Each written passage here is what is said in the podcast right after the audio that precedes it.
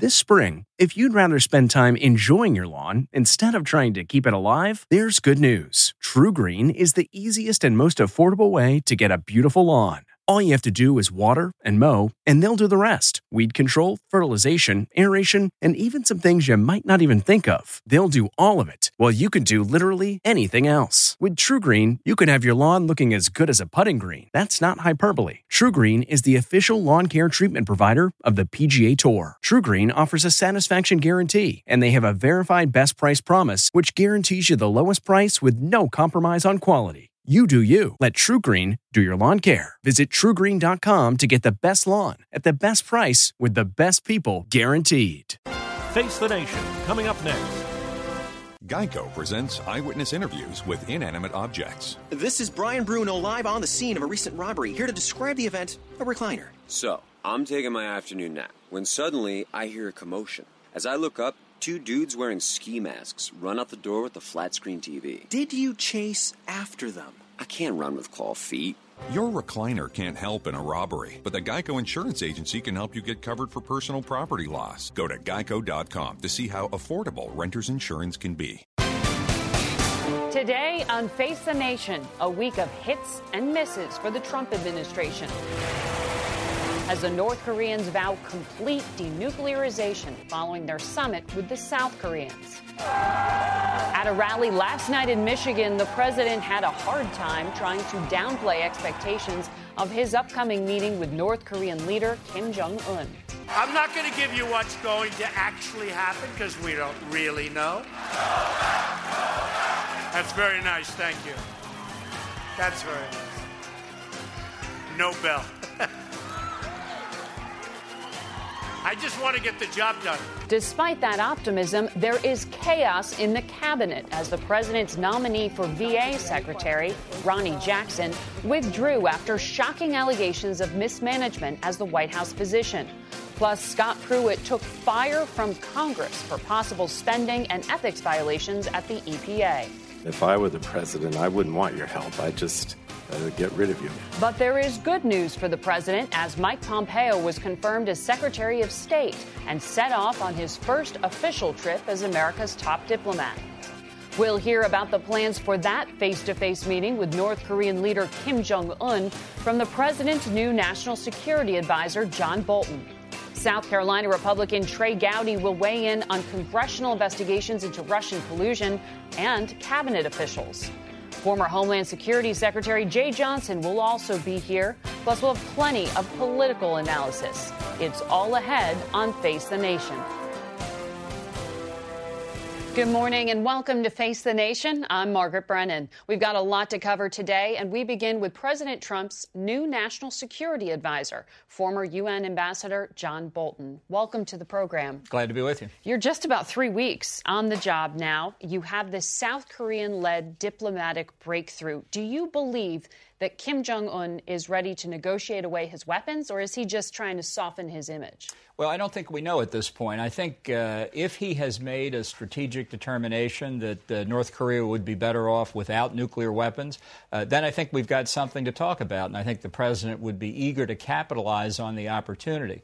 But I think it's clear we're here where we are today because of the pressure that the Trump administration has put on North Korea. Economic pressure, politico-military pressure. I think this is widely recognized. President Moon of South Korea himself has repeatedly said the opportunities for the Olympics, the opportunity for the North-South Summit would not have occurred without this pressure campaign. The prime ministers of Japan and Australia, the president of France, the chancellor of Germany have all said the same thing. So that's why we're here now, and I think it's up to the North Koreans to show us that they really do intend to give up nuclear weapons. Well, arguably, North Korea also walks in a position of some strength, economic weakness perhaps, but this nuclear program is further along than any past administration has encountered.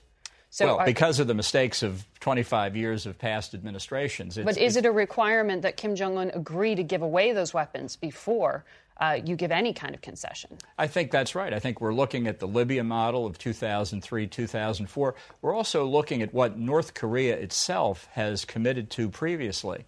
And most importantly, I think going back over a quarter of a century to the 1992 joint North-South denuclearization agreement where North Korea committed to give up nuclear weapons and committed to give up uranium enrichment and plutonium reprocessing. Now, we've got other issues to discuss as well. Their ballistic missile programs, their biological and chemical weapons programs, their keeping of American hostages, the abduction of innocent Japanese and South Korean citizens over the years. So there's a lot to talk about. Will the U.S. accept this invitation from the North to inspect their nuclear site when it's taken down in May, as promised? Well, we'll see exactly what that is. You know, the South says that's what the North. The North. Well, it's interesting because we've been to this place before. I hope it's a sincere commitment by the North. But I'll just read you a sentence, if I may. In a gesture demonstrating its commitment to halt its nuclear weapons program, North Korea blew up the most prominent symbol of its plutonium production Friday. The destruction of the cooling tower bore witness to the incremental progress that has been made in U.S.-led multilateral efforts to end North Korea's nuclear weapons program. June 27, 2008, New York Times. Now, the self-same New York Times last month reported that President Trump's going to have difficulty with North Korea because new satellite evidence suggests that North Korea is expanding its plutonium production. So we want to see real commitment. We don't want to see propaganda from North Korea. You haven't seen such action so far. We've seen words so far. No dismantlement. We've seen words so far. Continued development. They've said that they're going to give up nuclear testing and ballistic missile testing. They haven't conducted any recently. That's true. That could be a very positive sign, or it could be a sign that they've reached a level of development where they don't need testing now. We've seen this in other contexts as well.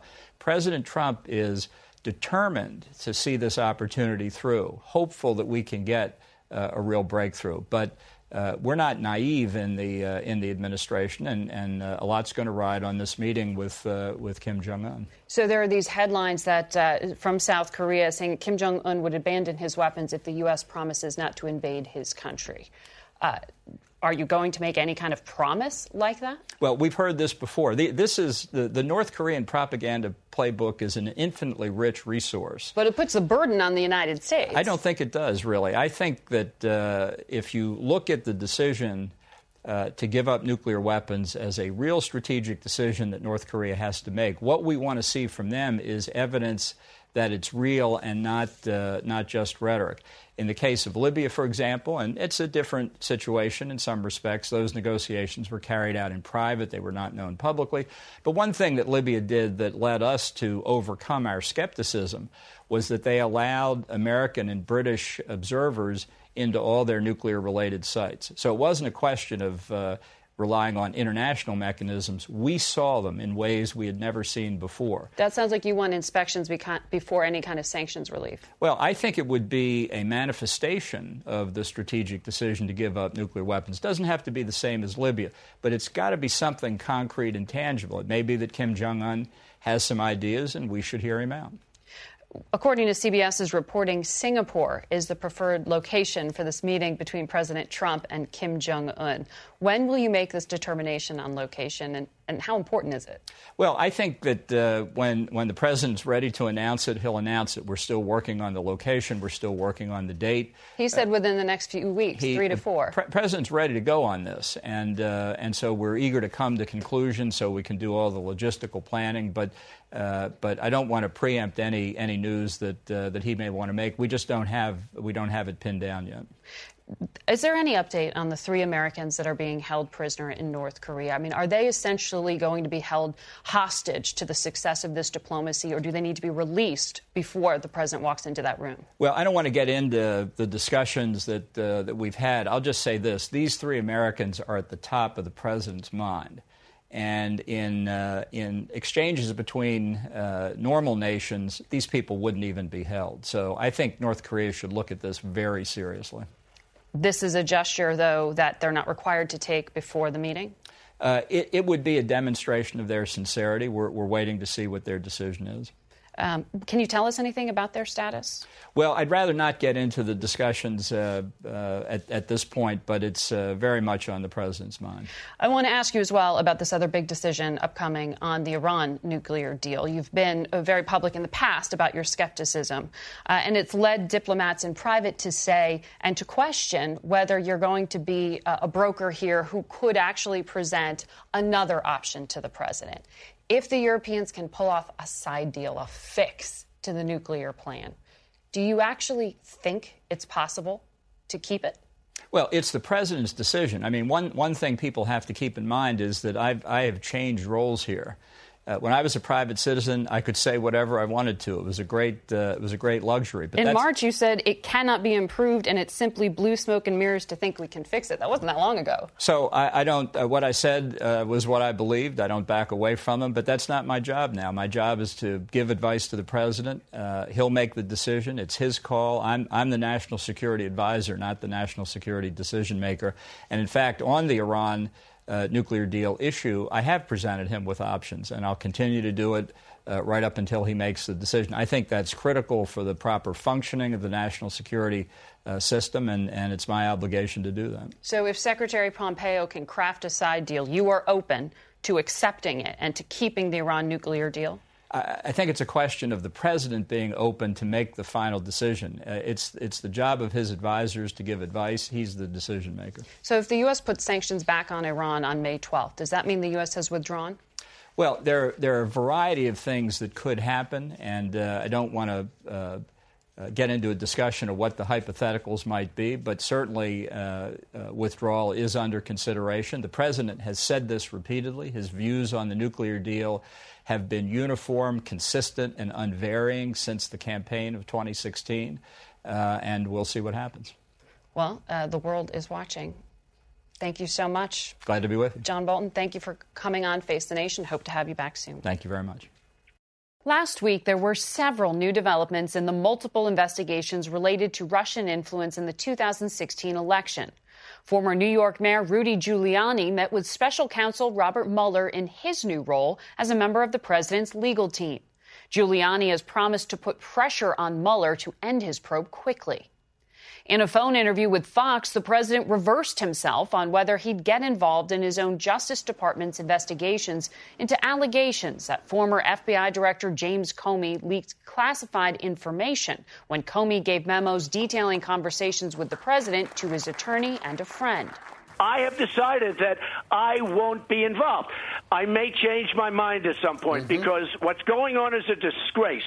Republicans on the House Intelligence Committee released the results of their investigation into Russian ties to the Trump campaign. Their verdict? No collusion. Committee Democrats released a rival report saying the Republicans refused to investigate all possible leads and accused them of a cover-up. As for the president, he responded to the week's developments in a freewheeling performance before supporters in Michigan last night. Look at how these politicians have fallen for this junk. Russian collusion. Give me a break. Hey, and what about Comey? You watch him on the interviews? What about Comey? What about Comey? And to hopefully help us answer that question, what about Comey? We turn now to Congressman Trey Gowdy. He is on the House Intelligence and Judiciary Committees and is also head of the House Oversight Committee, making him a very busy member of Congress. So we appreciate you being here on set. Former FBI Director James Comey today said on NBC the House Intelligence Committee investigation that you worked on was just a wreck and the report was just a political document. How do you respond? This way, I have more confidence in executive branch investigations than I do congressional. I wouldn't say it's a wreck.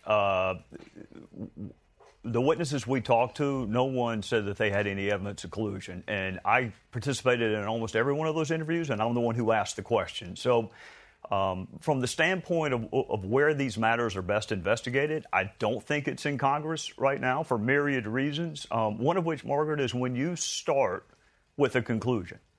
Which Adam Schiff did in March of 2017. You have evidence of collusion, and then you never, ever share it with anyone. That investigation is not likely to turn out well. You have asked Adam Schiff for specific evidence that he refused to hand to you? He doesn't have it, so he can't give me what he doesn't have. Adam, before we ever started, said he had evidence of collusion, and this is exactly what he said, more than circumstantial but not direct. Let's lay aside the fact that there is no such thing as more than circumstantial but not direct. There are only two kinds of evidence. There's also no such thing as collusion, and you point out in this report, as a legal term.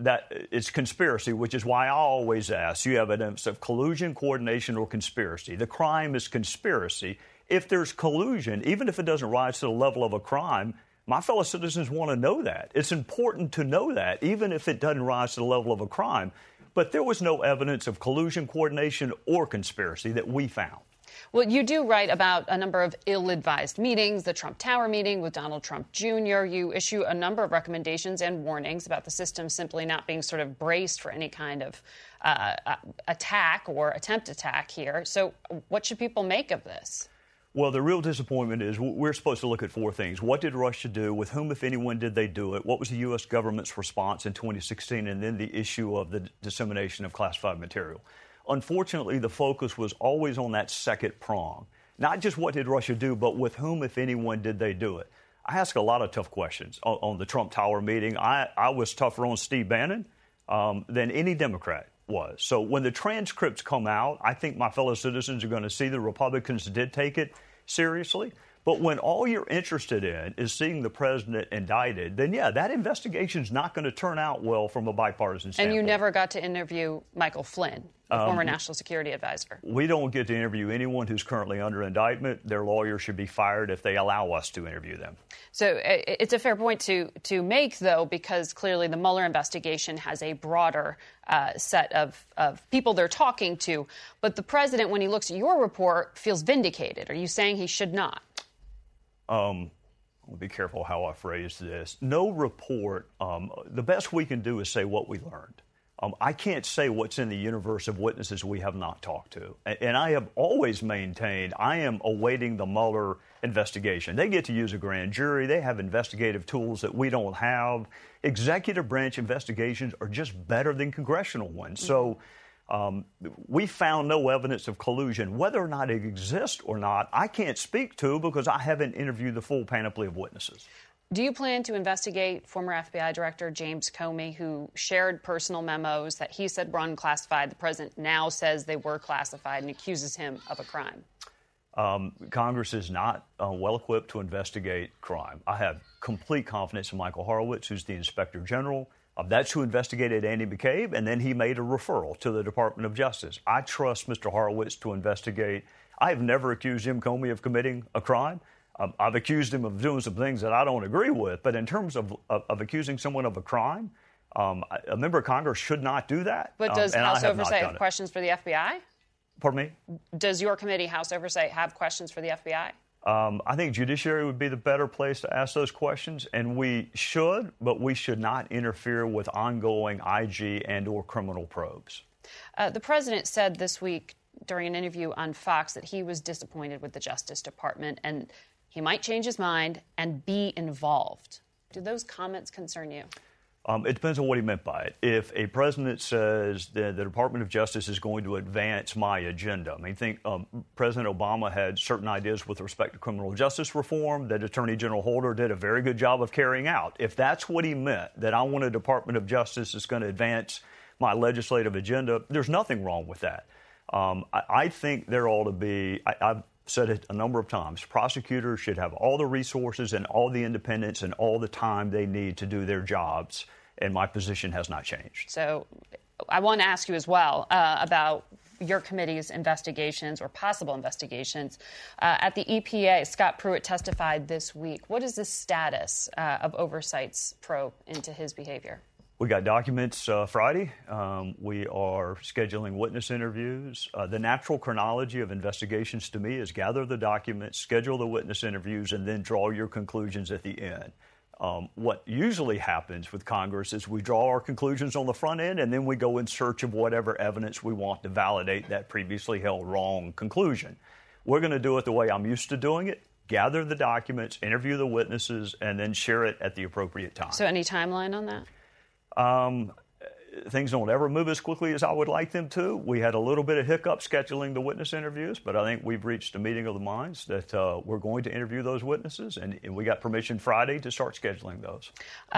Over at the VA, there was a lot of talk this week about a personnel matter, although there are bigger issues with the agency itself. But Dr. Ronnie Jackson, who is the president's physician, was the nominee, no longer is. He's still a government employee. He's been accused of all sorts of things, allegations of handing out prescription drugs, fostering a hostile work environment, possibly drinking while on duty. Do you think, as chairman of House Oversight, that this should require looking into? I think some of those allegations do warrant being investigated. I don't think you want members of Congress deciding whether or not the prescribing of Ambien is within the course of a professional medical practice. In fact, I can't think of anybody less well qualified to decide whether Ambien should be prescribed than a bunch of lawyers. So that's a medical license issue. Hostile work environment would be some combination of the Veterans Affairs Committee and House Oversight. But this is a pretty good example of reaching the conclusion and then going in search of the investigation. And investigations that your viewer should have confidence in, do it in the reverse order. You go gather the facts, and then you level the allegation. That's just not what's done in our political environment. But there have been questions about background checks, repeated questions, with other members of the president's staff as well. On this front, he's still the president's physician. If any of these things are true, wouldn't that warrant looking into? And I would hope that it, to the extent he has a security clearance, it should have already been investigated. If it deals with his medical license, there's an entity that should investigate that. If it deals with a hostile work environment or things intrinsic within that office, we have Inspector General. There are a number of entities who can, within their jurisdiction, conduct an investigation. The notion that all of that should be done by Congress, particularly whether or not medicine should be prescribed, I really can't think of anybody you would less want making that decision than members of Congress. Congressman Gowdy, always good to talk to you. Yes, ma'am. You too. Thank you. If you like this podcast, check out what other podcasts are available from CBS News Radio. This is The Takeout with Major Garrett. Every week, an extended conversation at a restaurant in our nation's capital with newsmakers like the administrator of the Environmental Protection Agency, Scott Pruitt. Climate's changing. We contribute to it. I've said that 1,000 times, okay? Chairman of the Democratic National Committee, Tom Perez. That's what this president has always been about. He divides people. Samantha Bee, our very special guest. I think I just realized my voice is really boring on podcasts. I'm sorry, everyone. All true. Subscribe now for a new podcast every Friday morning. The Takeout with me, Major Garrett. We're joined now by President Obama's Homeland Security Secretary, Jay Johnson, who is now a private citizen, coming back here to Washington to talk to us. Thanks for having me, Margaret. Good to have you on the show. I want to pick up where we were talking with Trey Gowdy about this House Intelligence Committee investigation into Russian interference and collusion with the Trump campaign. You were at the helm at Homeland Security when all of this was happening. In the report, DHS is faulted for not designating election systems as critical infrastructure until January 6, 2017. Why did you wait until 2 months after the presidential election to do that? Well, first, I think it's unfortunate that the committee's report was basically Republican only. There was not a bipartisan consensus. And for the committee that oversees our intelligence community, that's really unfortunate. And I think Trey would agree with that. You're correct. I designated election infrastructure to be critical infrastructure on January 6, 2017, just as we were leaving office. I had raised the idea with state election officials in August 2016, and there was a lot of misapprehension about what that would mean. They thought it would mean a federal takeover, binding operational directives, and I told them it was not. It was something that was voluntary in nature if the states seek our assistance. But the priority then was to basically bring the horses to water and to encourage the states to come in and seek our assistance. So we put the issue of critical infrastructure aside, which was becoming a hot button issue. And in the end, we did get 36 states to come in and seek DHS's cybersecurity assistance. Then after the election, I came back to the issue and designated election infrastructure critical infrastructure. I'm glad I did it. We should have done it years before, and I'm pleased that Secretary Kelly, after I left and he came in, basically reaffirmed that designation. Well, there's a lot to dig into here in terms of whether we're prepared now and actions that were taken. In the report, which you've acknowledged you wish it weren't just a Republican paper because it is so serious. But the conclusion is that the intelligence community should immediately inform presidential candidates when they discover a legitimate counterintelligence threat to the campaign and notify Congress. And they fault the administration for not doing that when you were in office. Well, I think that's a legitimate recommendation. Anytime a campaign is the target of a hack, a cyber hack, the campaign itself should be aware of that, so take proper action. Why weren't they? Why wasn't the Trump campaign? Well, I believe that it's the case that at various points along the way, the right people were informed. Certainly the DNC was informed of what we saw and what we were seeing at the time. The FBI and eventually DHS was working with the DNC. But I agree that there should be a more methodical way of doing this. And this was not the first time, by the way, in 2016, that a campaign had been infiltrated in some way by a cyber attack. And typically, law enforcement and DHS will work with the campaign to make sure they take corrective action. You'd have to ask the FBI about the relationship with the interaction with the Trump campaign. But I don't argue with the recommendation. You've testified publicly that when the administration did decide to make public the evidence they had of Russian interference attempts, October 2016, 1 month before the election. October 7, 2016. That yes. You fault the media for not paying enough attention to it because of the Access Hollywood report coming out at the same time.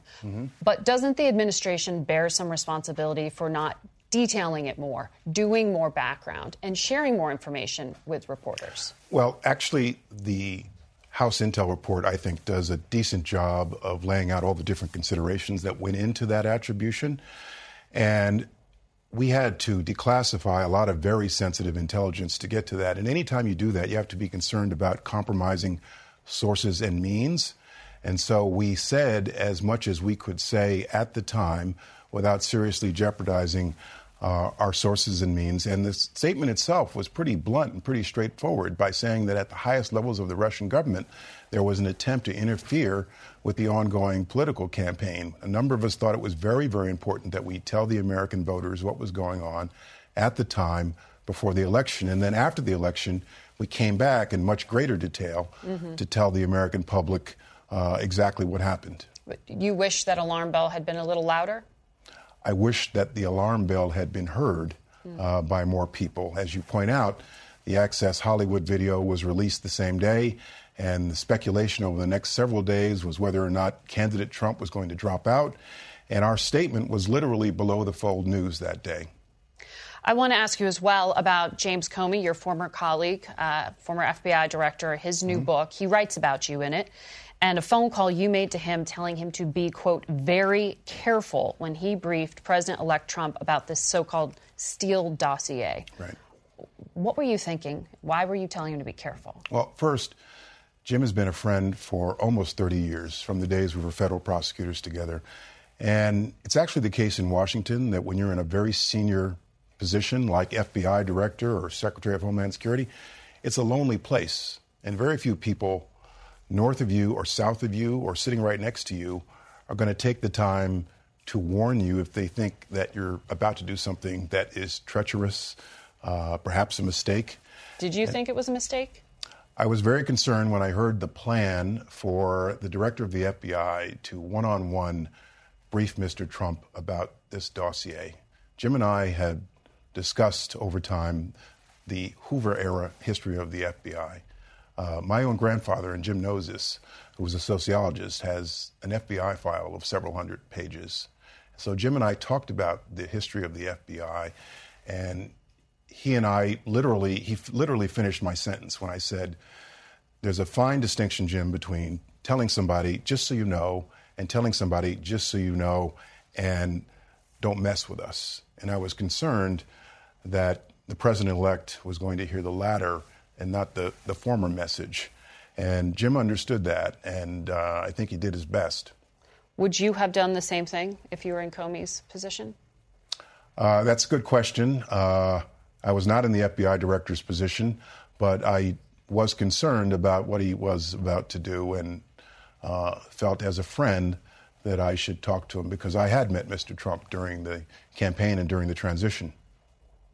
And you advised otherwise. All right. Well, Jay, thank you very much for coming on. Pleasure to be on. Responding.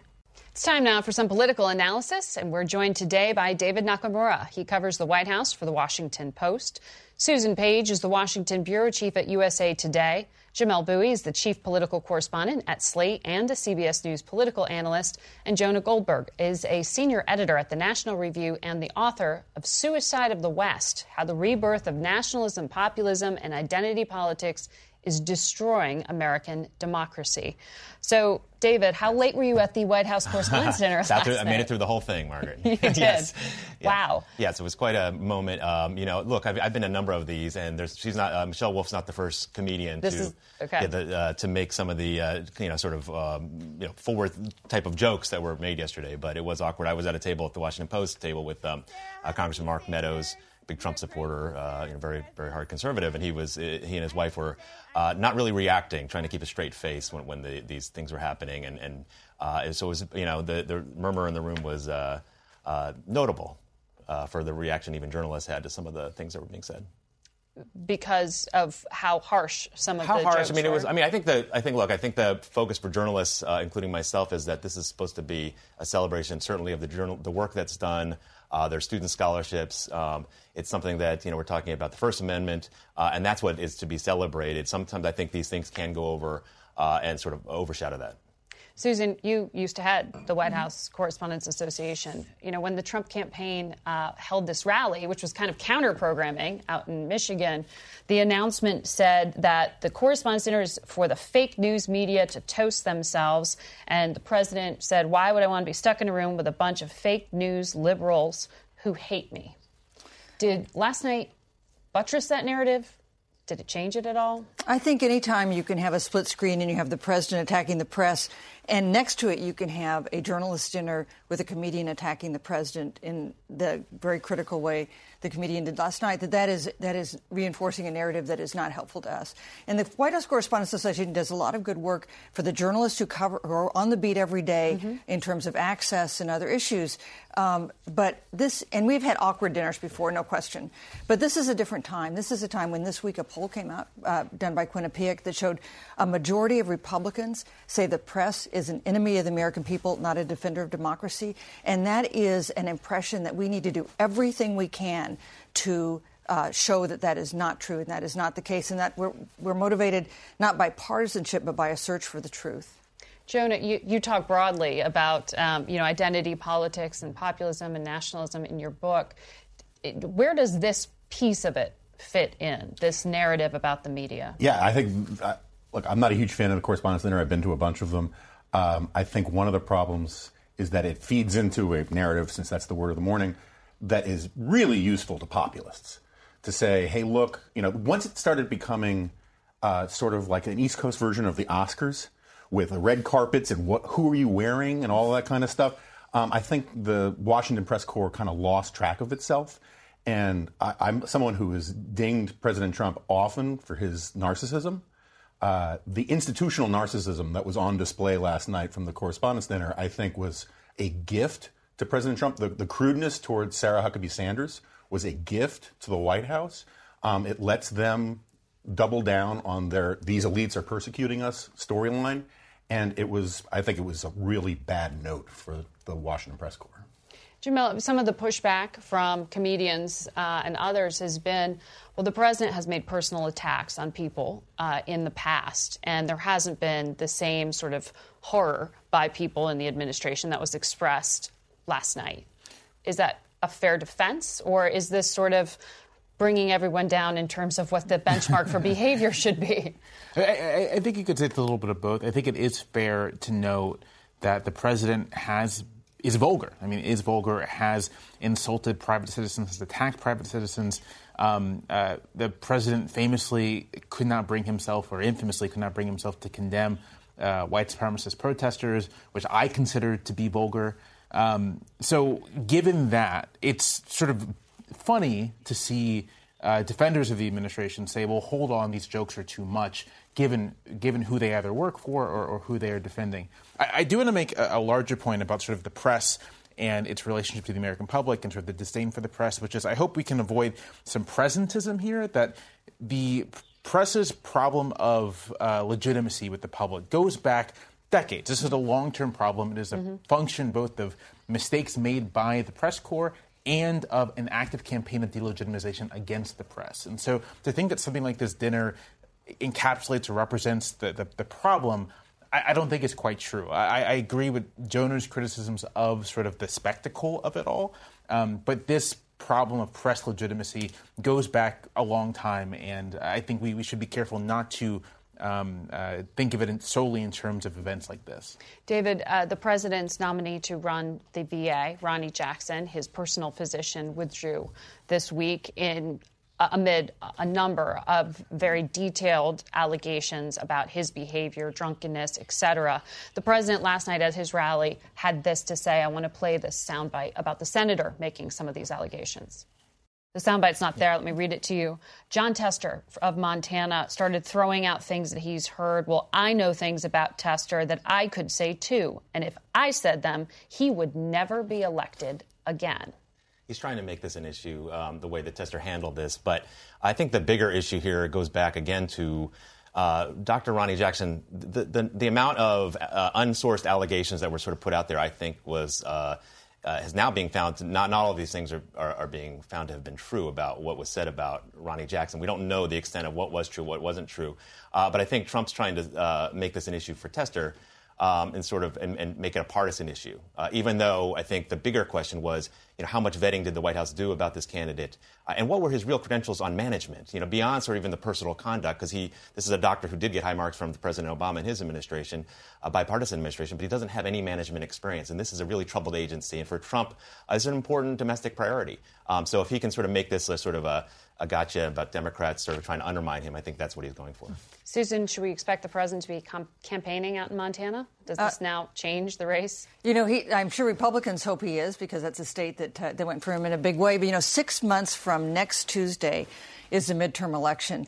And I think that there are those in the White House who are concerned that the president is not aware of in what peril he stands if the House is controlled by the Democrats after the November midterms, or even the Senate, how his life is going to change in terms of investigations and subpoenas, much less passage of legislation. And I think there is an effort by those close to the president to give him a wake-up call about campaigning in Montana, about adjusting some of his behavior and some of his rhetoric to help endangered Republican candidates in a lot of races where you might not expect Republicans to be in trouble. Speaking of some populism here, I want to come to both of you on this, but Jamel, I think it's the first time Kanye West's name has ever been said on Face the Nation, but he and the president had a back and forth this week, the president praising him and saying that Kanye has performed a great service to the black community by praising President Trump, and that prompted an online exchange about whether black people have to be Democrats. This is another artist, Chance Rapper, out saying this. What do we make of this? And I ask you because the president's talking about it. I think that the best lens to take to this is to use it as sort of a way to begin to understand political dynamics within the African-American community. I think there's this idea that because a large majority or the overall majority of black Americans vote for Democrats, this reflects sort of broad liberalism within the African-American community. But it's more that for black Americans, and this has been true basically during every single period of American political history where they could participate fully or even partially, kind of the central judgment black Americans are making with regards to the party system is which of the two parties is going to hurt us less. And then voting decisions go from there. And so there are a lot of conservative black Americans. Their conservatism, I think, is different than white Americans, but they're still conservative. But they don't vote for Republicans in this moment because they don't feel that the Republican Party is looking out for their best interests. 60 years ago, it was the reverse. That's my takeaway, a political science lesson, political history lesson about black political behavior. Jonah, what do you make of this? Well, first of all, I resent having to have a strong opinion about Kanye West one way or the other. Similarly with Shania Twain, right? Who said that she would have voted for Trump, but she's Canadian, and why are you talking about this in the first place? I think one of the problems that we have in our politics now is that not only is our sort of lifestyles being politicized, our partisan affiliation is being invested with huge meaning, but our politics is being lifestylized. The high walls between sort of what is considered sort of the entertainment world, you know, as I think I've said on here before, Donald Trump kind of broke the blood-brain barrier between politics and entertainment. And it seems like everything is now flooding in. And a lot of us just want sort of safe harbors where not everything has to be about either Donald Trump or politics in general. And it doesn't seem that's the way the culture is going. Talking about it, though, because Trump talks about it. I just noted quickly that, you know, Trump has 50 million Twitter followers on his personal account. He retweeted the Kanye West signed MAGA cap on that account. The president that same day had said he wanted pictures of Mike Pompeo's visit to North Korea put out in the public. But when those came out, it was the official White House account with only 17 million followers that retweeted that. So, I mean, we can see what's on Trump's mind. It is. And as I said, first time Kanye West has ever been mentioned on Face the Nation. You're making history. We'll be right back in a moment. Don't have time to keep up with the news? Try the CBS News Radio app on your iOS or Android device. You'll get the latest news as soon as you start it up. It's that easy. You can also listen to great programming like Face the Nation, Weekend Roundup, or the CBS Evening News. And good evening. Wall Street today signaled its approval of the tax cuts passed by the Republican-controlled Congress. You can even download them straight to your phone and listen later. It's all on the CBS News Radio app for iOS or Android. Download it today. We want to take a closer look at Friday's summit between the leaders of North and South Korea. CBS News correspondent Ben Tracy filed this report from Seoul. It was just one step, but it made history. Kim Jong-un became the first North Korean leader to cross the border into the South. Then a diplomatic dance, as Kim invited South Korean President Moon Jae-in to step back across the military demarcation line into North Korea. That was the first of several unexpected moments as South Korea rolled out the red carpet for its nemesis from the north. The two leaders seemed to form an instant rapport. At one point, Kim Jong-un said he would no longer interrupt President Moon's sleep with early morning missile launches. Of course, those weapons and the North agreeing to get rid of them was the goal of the summit. But there was no talk of how or when or what North Korea would demand in return. Kim Jong-un declared he wants peace and prosperity and an official end to the Korean War. But all that rosiness is competing with reality. President Moon, a former human rights lawyer, is negotiating with a brutal dictator known for some of the worst human rights abuses on the planet. For now, the South Koreans are giving Kim Jong-un the benefit of the doubt, hoping he is a different and more honest North Korean leader. He did show some evidence of that at the summit, even acknowledging that the roads in his country are in such terrible shape, he'd be embarrassed if President Moon had to travel on them. So that was CBS News correspondent Ben Tracy reporting from South Korea. We're joined now by Ian Bremmer. He is the president of the Eurasia Group and is also the author of a new book, Us versus Them, The Failure of Globalism. Ian, good to have you here. I want to start on the news of the week with North Korea. Moon Jae-in seems to have totally changed the topic. We're not talking about military strikes. Now we're talking about diplomatic breakthroughs. That's right. And so, first of all, big win that the United States and the Trump administration were able to push the North Koreans to this point, both carrots and sticks, right? Offering a summit, not talking about human rights, but also saying, you don't get this right, we're going to squeeze you really hard, maybe military strikes. The Chinese got to the table first, right? That's all plot puss.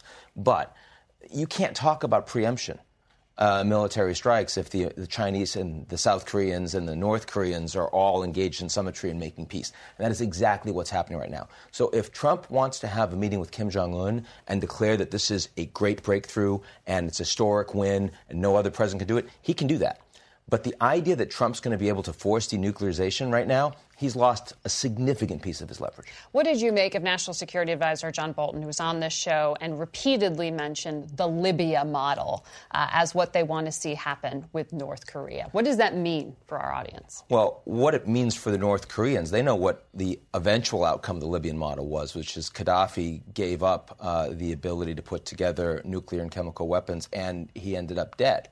And if you are Kim Jong-un, the idea of denuclearization, right, is one that is almost inconceivable for any analyst, given Saddam Hussein, given Gaddafi, also given Iran. One of the things that's really interesting to watch on the Iran deal, clearly Bolton, private citizen, wants it dead. Bolton, national security advisor, on your show saying, let's see what the president's going to say. Mm-hmm. But, you know, that's a self-imposed deadline, May 12th. Kim Jong-un is, the meeting is after that. I think there's a lot of pressure on Trump right now. Yes, he can rip it up, but don't rip it up before. Give Macron and Merkel a chance to go back. They said that they can work on something else, something additional, maybe on ballistic missiles and the rest. Let Trump have a chance to blame them for failure. Then rip it up, but first get your deal done with the North Koreans. Buy yourself more time. I want to talk about your book here, Us Versus Them. It's a fascinating read, but you really lay out a pretty damning vision of where the world is headed and the various structural issues that you say we're not talking enough about. That populists aren't the problem, they're the symptom of the problem. Yeah, I have a hard time saying that Trump is the fault of the a more divided country than I've ever experienced, especially because it's not just in the U.S. It's across all of the advanced industrial democracies in the world today, except for Japan, where they have no immigrants and the population is shrinking, right? We have big economic issues where a lot of people feel left behind by globalization, big social and cultural issues where a lot of people feel left behind as we welcome in more immigrants. We have big security issues where enlisted men and women and their families feel left behind because the United States is sending them to wars that fail. They come back, a lot of them broken. Veterans Administration doesn't work. We don't treat them as heroes. And now we have technology that's not only displacing more workers than globalization ever did, but it's also dividing us in terms of what we do and don't watch, who we listen to, who we follow, and who we like. That's structural. That's why Trump won. That's why Bernie Sanders was who he was. That's why Merkel just got destroyed in her last election as the Alternative for Deutschland. That's why the Italians had the worst outcome for the established political parties since World War II.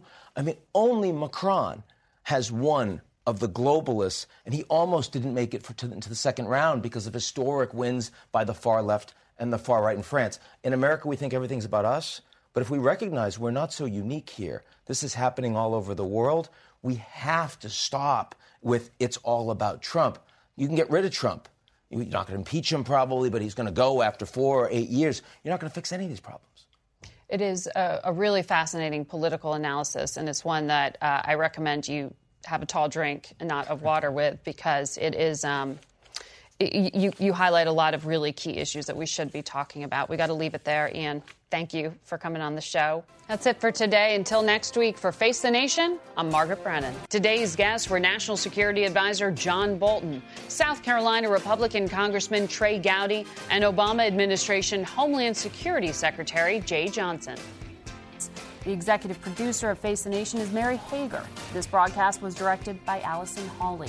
Face the Nation originates from CBS News in Washington.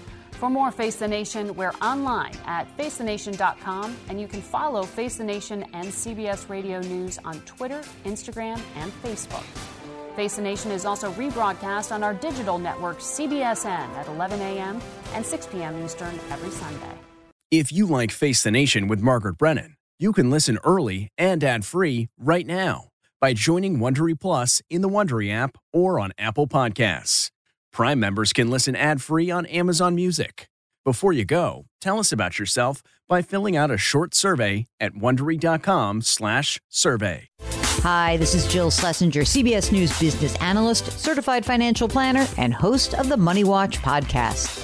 This is the show where your money is not scary. It is a show that's all about you. It's your questions that make it possible for me to provide unconventional and entertaining insights on your money, and maybe more importantly, on your life. Follow Money Watch wherever you get your podcasts. You can listen ad-free on the Amazon Music or Wondery app. Survivor's back, and so is On Fire, the only official Survivor podcast, and we have a twist, a new co-host, the winner of Survivor 45, Dee Valladares. Hi! Listen to On Fire, the official Survivor podcast, wherever you get your podcasts.